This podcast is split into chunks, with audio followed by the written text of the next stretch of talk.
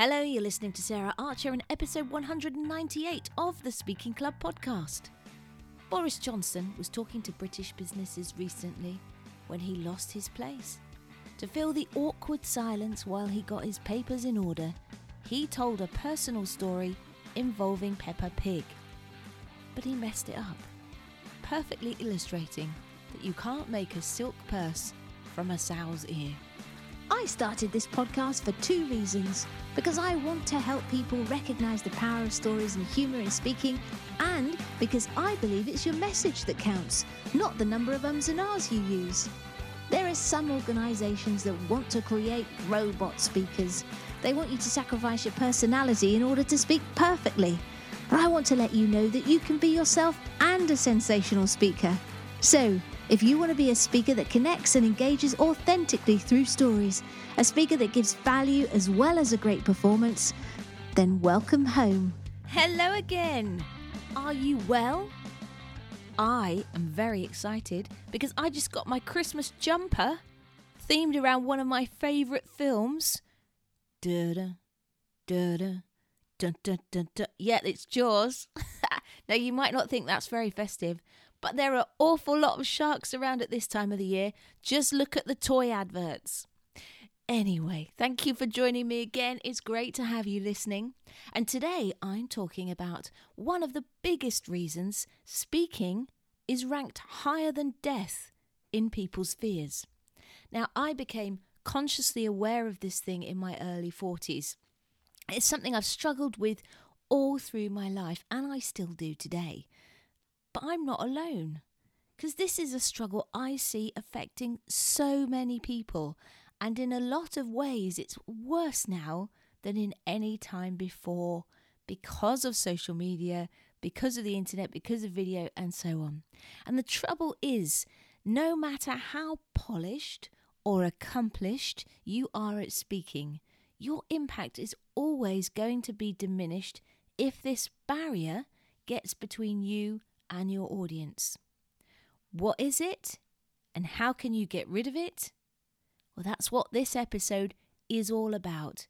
And to start, I want to tell you a story about me and my mum. I love my mum. She's tiny, she loves shopping, and she's a worrier. That's worrier, not warrior. Although she is warrior, but she's more of a worrier in this context. She worries about a lot of things, and there are not many times in my life when I remember seeing her carefree. But there was this one time that sticks in my mind. I think I was in my early teens, and Mum and I had gone to the airport to meet someone, and we were waiting around, and there were other people there, but it wasn't super busy, and we were both a bit bored. I think the plane had been delayed or something. All of a sudden, my mum looked at me, and with a cheeky grin, she starts skipping, like a five year old on the way to a sweet shop. And she had this massive smile on her face as she skipped around the arrival area. And I remember that at first I was a bit shocked, and I just stood there watching my mum being playful and having fun. But then I started looking around, and I saw other people were looking at mum too. And then I started to feel uncomfortable. And mum carried on skipping, and I saw more people were looking, and then I started to get embarrassed. So I went over to my mum and I said, What are you doing? You're embarrassing us. And at first, mum just laughed and she said for me to have a go too and carried on skipping. And that made me cross. And I felt like everyone was staring at us. So I said to her, you're making a fool of yourself. I'm going to stand over there so people don't think we're together. And I stomped off in a huff. Typical teenager. And then Mum stopped and walked over to join me, and we stood next to each other, waiting in silence. And remembering that makes me sad for a number of reasons. First of all, because I put the thoughts and feelings of those strangers ahead of my mum's. Also, because I missed an opportunity to join in and enjoy a fun moment with her, and because I realise now that I was selfish and made it all about me. I I didn't have a clue what those strangers really thought about my mum skipping. They might have been admiring her. But I was so worried about her being judged and me being judged by proxy that I ruined making a special memory, one that I could have looked back on fondly instead of one that I look back on with regret. And that is at the heart of the big problem I want to talk to you about today. The problem that can stop you from starting to speak or hold you back from being all that you can be as a speaker. The problem of worrying about what other people think about you. Now, as I've said, I've been plagued by this throughout my life. And even though I've happily done stand up comedy, acting, and speaking, for me, that fear comes to the surface when I need to have difficult conversations or I'm not in control or feel like I'm not in control, like when other people are being silly or I'm doing live video stuff where you can't guarantee people will watch. And the thing is, though, that there are at least six ways that I've seen worrying about what others will think can sabotage you in relation to your speaking and marketing. And the first I've already mentioned, and that's it can stop you before you even start. Whether consciously or unconsciously, you avoid opportunities to speak and get your message to the people who need to hear it because you're afraid of failing and being judged. You imagine the worst things happening, and that imagined fear, which isn't even real, I'm going to talk about in a bit, drives your ego to keep you small and safe. The second way I've seen it hold people back is a lack of preparation. Sounds bonkers, this one, doesn't it? But there's a subconscious thing going on here. And the logic we use is that if I don't prepare properly and it doesn't go well, then I have something to blame it on. And as I say, it's subconscious, it's not something we're conscious of thinking. But then we've got lack of time and so on to blame. But one of the best ways to build your following and get more speaking opportunities is by doing a great talk. And a great talk needs preparation. The third way it reduces the impact and power of your communication is that it stops you being vulnerable. As I mentioned in the recent episode I did about conversations, and as Brene Brown covers in her brilliant TED talk, the way to connect with people is by sharing your problem, pain, and journey. It's impossible to expect people to be open and real with you if you're holding yourself back. The fourth way worrying about what other people think of you negatively impacts your speaking is that it stops you from fully committing and sharing the passion you feel about your message. Your passion, as long as it doesn't become preachy or judgmental, is one of the things that will shine through your talk and bring people into your world.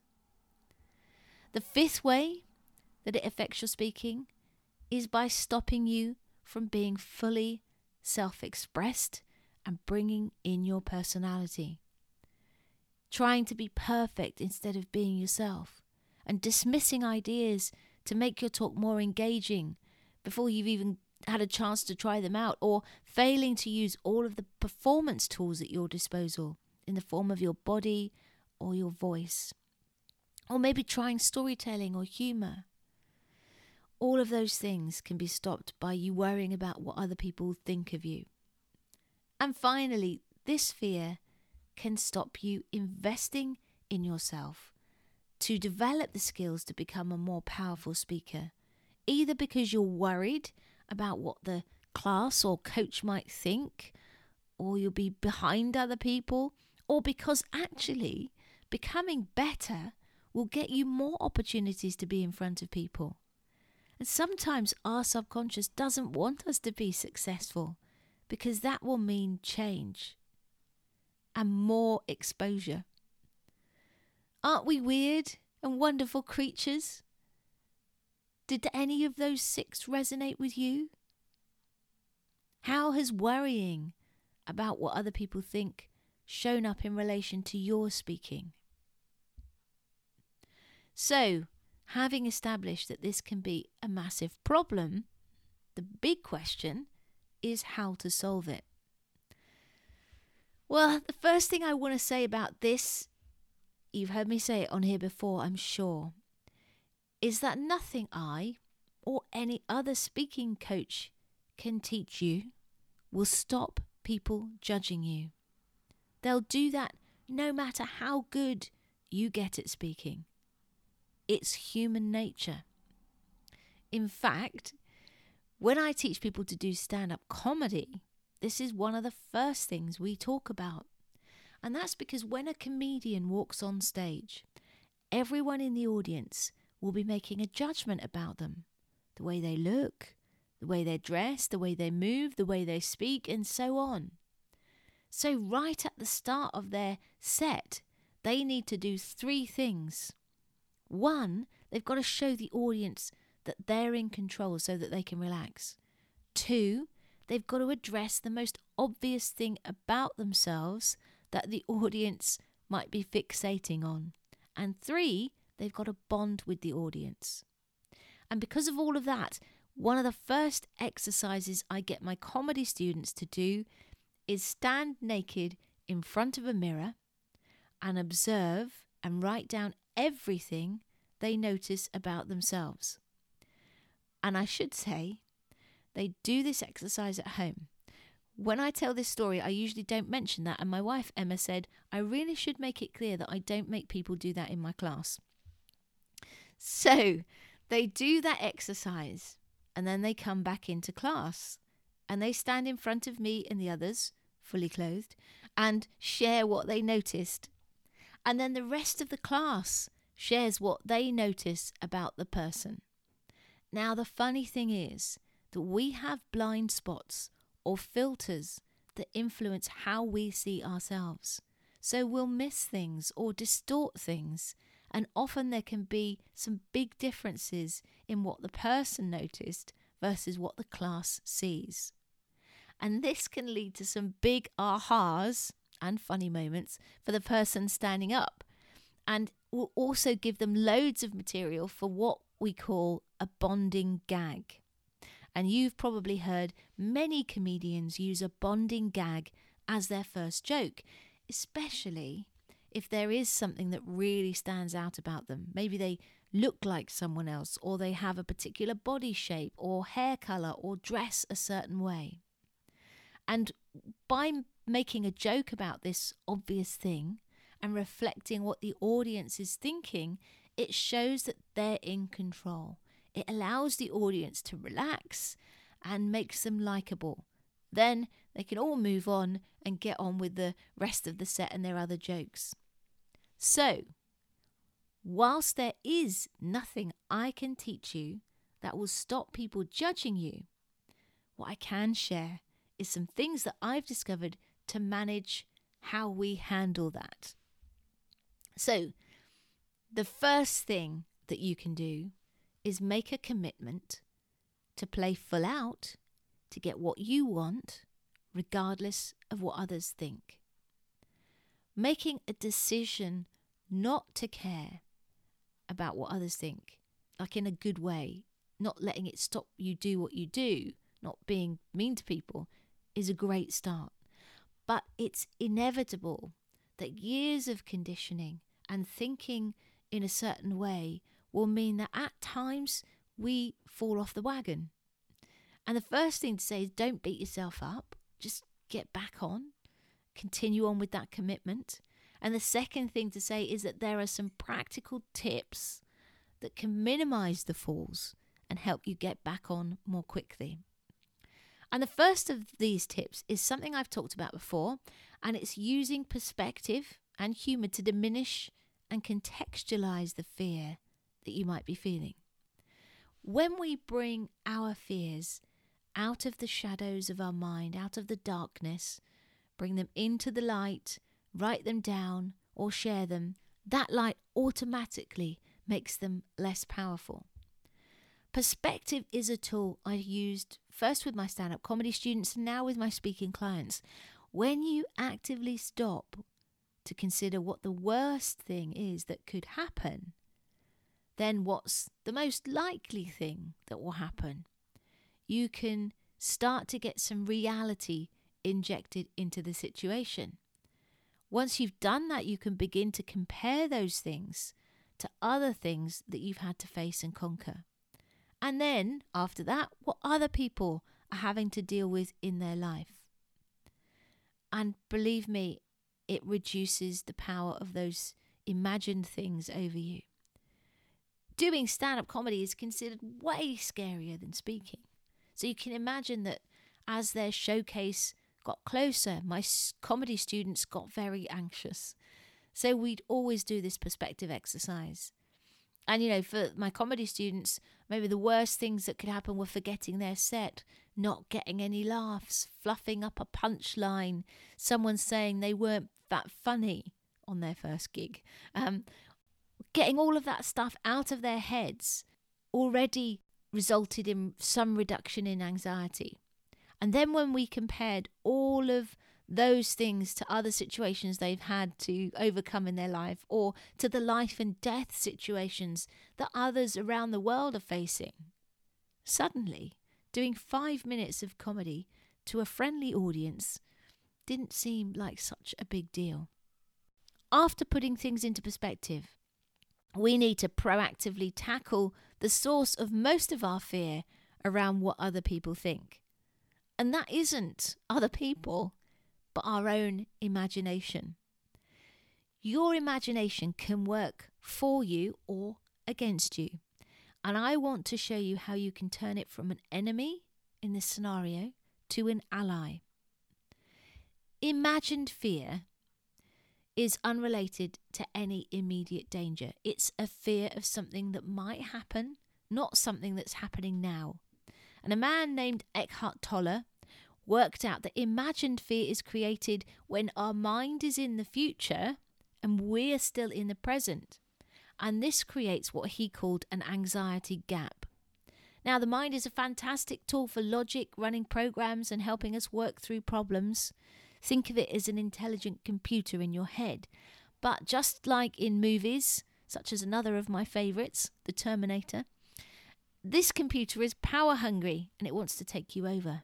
It feels under constant threat and it creates this imagined fear to make you act in a way that ensures the best chance of its survival.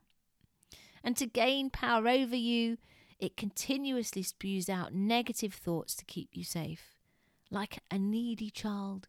It doesn't stop trying to get your attention and it goes grows stronger by causing you pain and self-doubt. And I don't know if you've had the same experience as me, but I would never say to my worst enemy some of the nasty, twisted things that my mind has fed me in our time together. And if you succumb to these thoughts and you lose touch with the here and now, then the minions of your mind, worry, anxiety, tension, and eventually phobia are going to fill that gap. And it's always possible to deal with something that's happening in the present moment, but it's impossible to deal with a fantasy that your mind has concocted in the future. If you have a fear of public speaking or presentations because of something that happened once, or you imagine could happen in the future, or you think someone might say about you, then we need to get your mind under control and serving you effectively because an imagined fear that's left unaddressed is like a weed. It will grow faster and larger, choking the life out of the beautiful flowers around it, eventually ruining the landscape garden it lives in. Fears grow into phobias and they can take over our lives. When I work with my speaking students, we perform exercises every week that gradually increase in time and intensity leading up to their talk, so that by the time they do it, Yes, they're still nervous, but any imagined fear is minimized or gone. They've gained in confidence through creating their content and a combination of practical exercises, rehearsal, and visualization. They've crafted their material, they know it thoroughly, they've practiced it with me or in front of the Speaking Club Live members, and they've imagined themselves on stage. Now, visualization, also known as mental rehearsal, is such a powerful tool for turning your imagination from a foe into a friend. And we can see the effects of it being used negatively uh, with this imagined fear.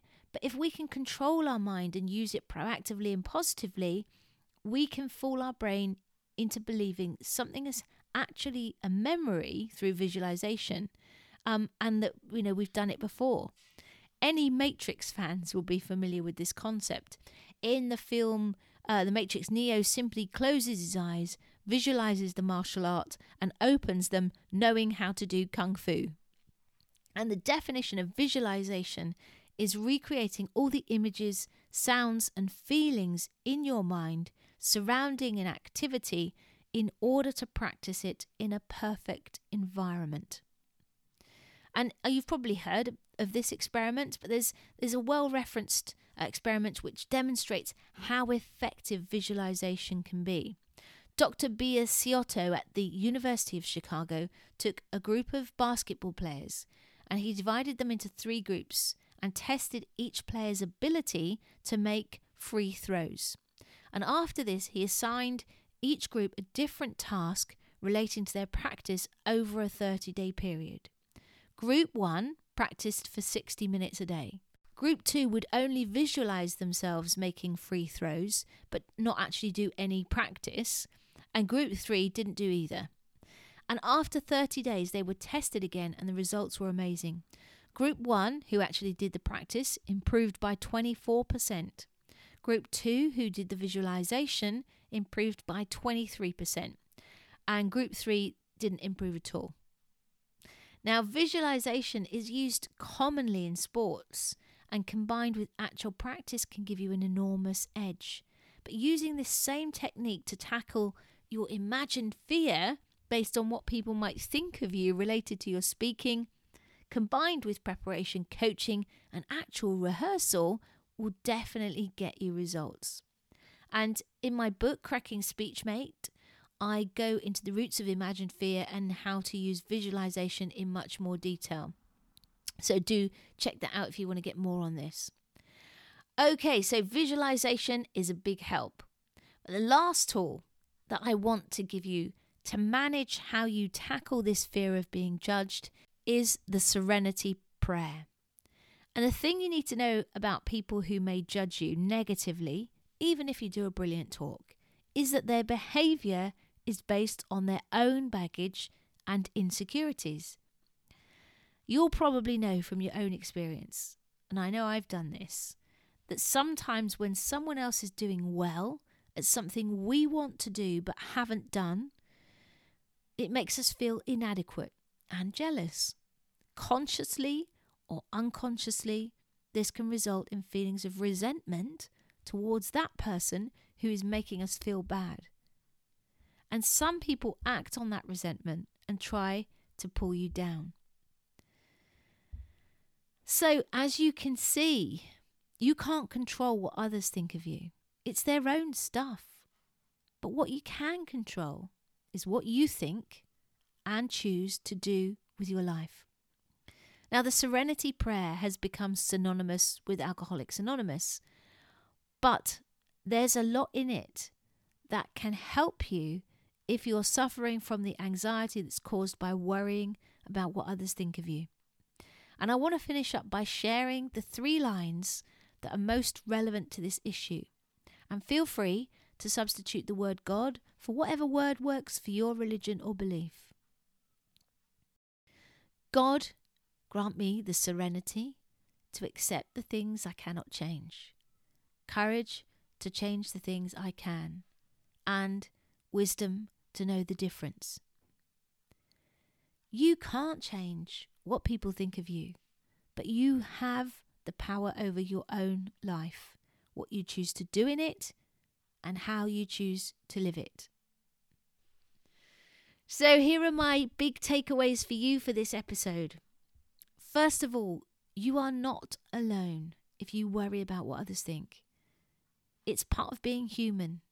But if you can get to the point where you don't care about what others think in relation to doing what you want to do, then you'll become one of the most powerful people in the world.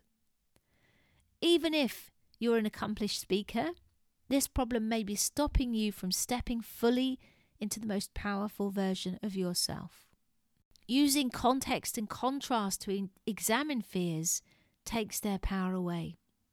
You can use visualization to get your imagination working for you and not against you.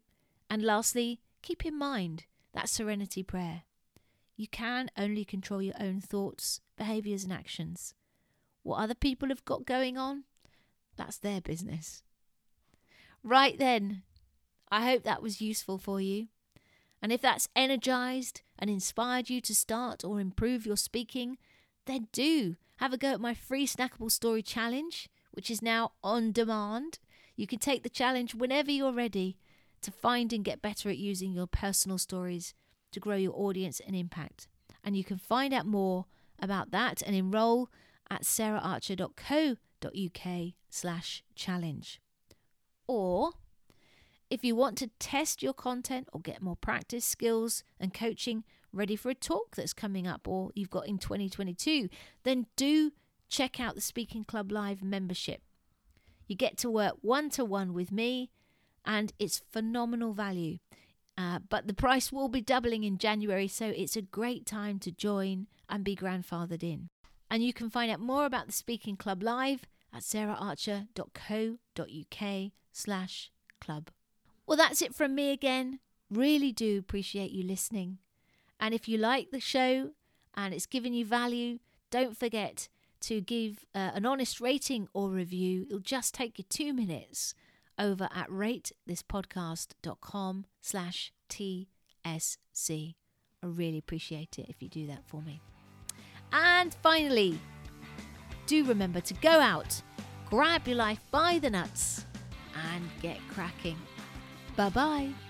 If you want to be more memorable and engaging when you talk, then you need to share more stories.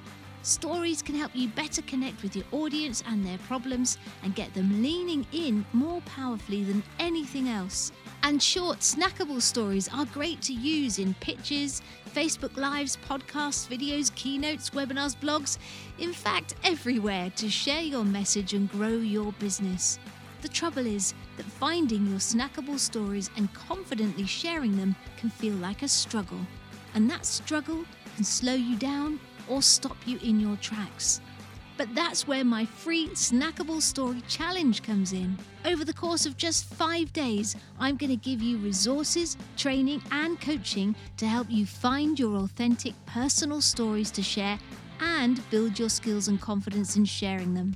Not only that, but the challenge will guide you towards a tangible result at the end and assets for you to use going forward. The next challenge is starting soon, so to grab your space, go to saraharcher.co.uk slash challenge right now.